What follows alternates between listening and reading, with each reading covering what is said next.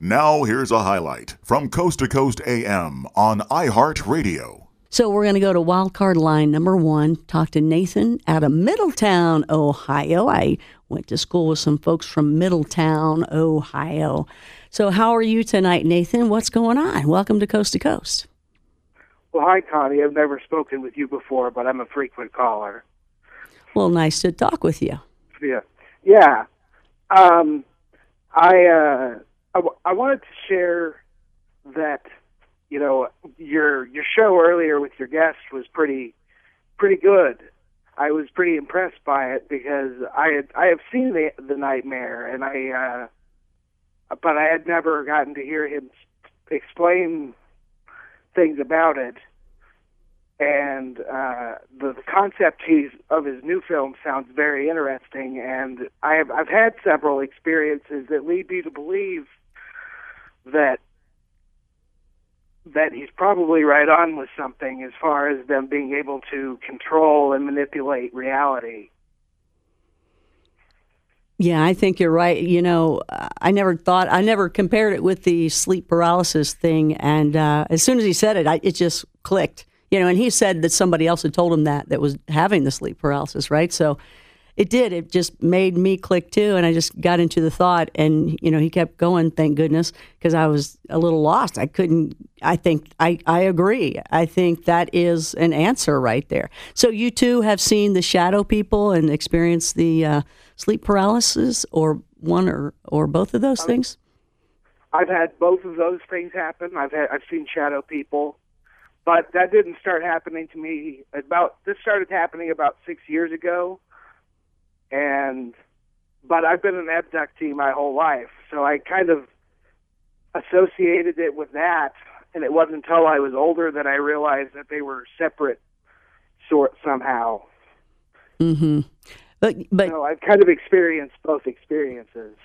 Yeah, yeah. Well, it's then yeah, then I think you can relate to of wow, that makes a difference because they they it's like you're a remote control and they've got a little remote on you and they're like stop, start, walk, wake up, move, don't move, right? Yeah, well, in my case, I would. Well, what one thing I wanted to make sure to say was, as far as the sleep paralysis goes, with me, it goes even beyond that. Sometimes when these beings appear, I'll actually go out of body just almost as a fear reaction. So you think that's your fear, or you you don't think it's them pushing uh, you out or pulling I, you out? I, I think they're trying to be able to do that, but I think it's I think the purpose is to scare me that much. I think they get something from terrifying people. Mm. Do you think, since you're an abductee, do you believe yeah. that um, they take your body up, or you think that sometimes, and maybe, yeah, maybe it's just sometimes, it doesn't have to be all the time, but they can also just take your soul out of your body and deal with that? I do think so. I, I mean, I think both things can happen. I also yeah. think they can affect what dreams you have. Yeah. Yep.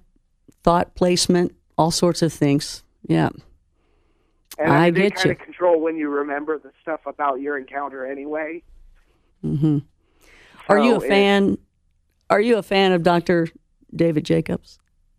Uh, not particularly, but I, I, I understand where he's coming from. I've seen hybrids, meaning I've seen beings that look like a mix between aliens and humans, but I've never seen something that looked so human that it would pass. Everything I've ever seen, even the Nordic types that I've seen, are very distinct and would stand out in the crowd.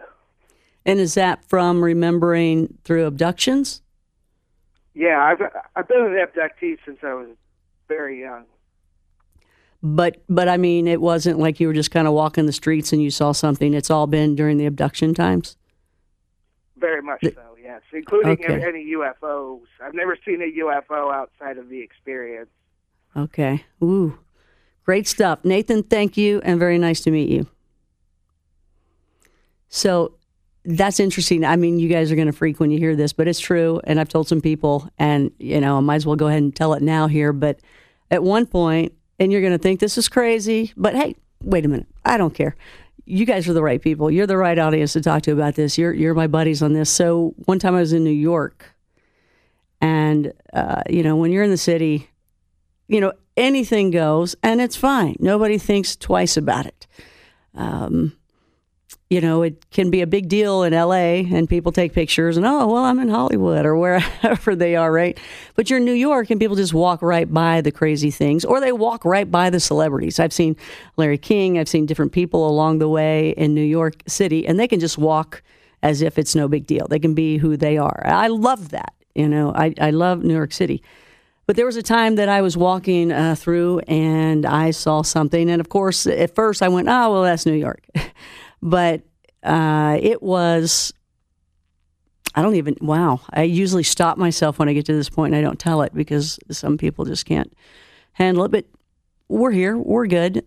But I saw what uh, what appeared to me to be an actual gray walking the street. However, it had a trench coat uh, that was wrapped around it. It had baggy pants, and uh, well, everything was a little oversized for it but it still had it on, fedora, and uh, the shoes were too big. Everything about it was as if a gray snagged a trench coat, pants, shoes, and a fedora and did its best. And it was the shoulder, uh, the uh, collar was pulled up. It was as though it pulled the clothes together to try to uh, hide itself as it walked through New York City. And apparently it, it did fine. I remember passing by. This is what I believe I saw. And as I walked past it, there was just something different about it. And you guys get that vibe, right? When there's something different by you and you look at it. Um, well, it caught my eye, and at the same time, it caught my eye. Uh, that that being, whatever that was, looked at me too.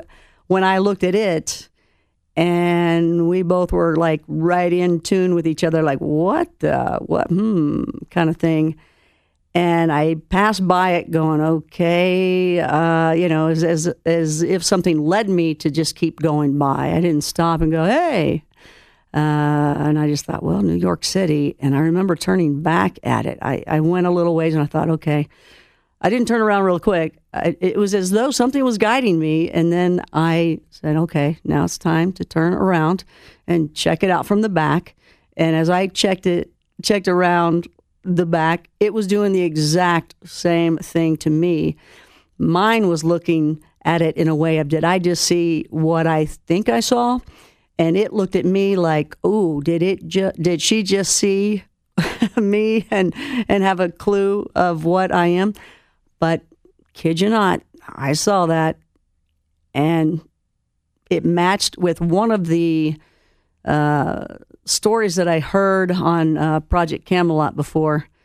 Uh, that some I can't remember the guy's name, but he talked about how you would see uh, some of these beings where they would put on clothes of people's to look like, you know, to fit in. And this thing did because it was New York City. But if you looked a little closer, you're like, what is that? Listen to more Coast to Coast AM every weeknight at 1 a.m. Eastern and go to coasttocoastam.com for more.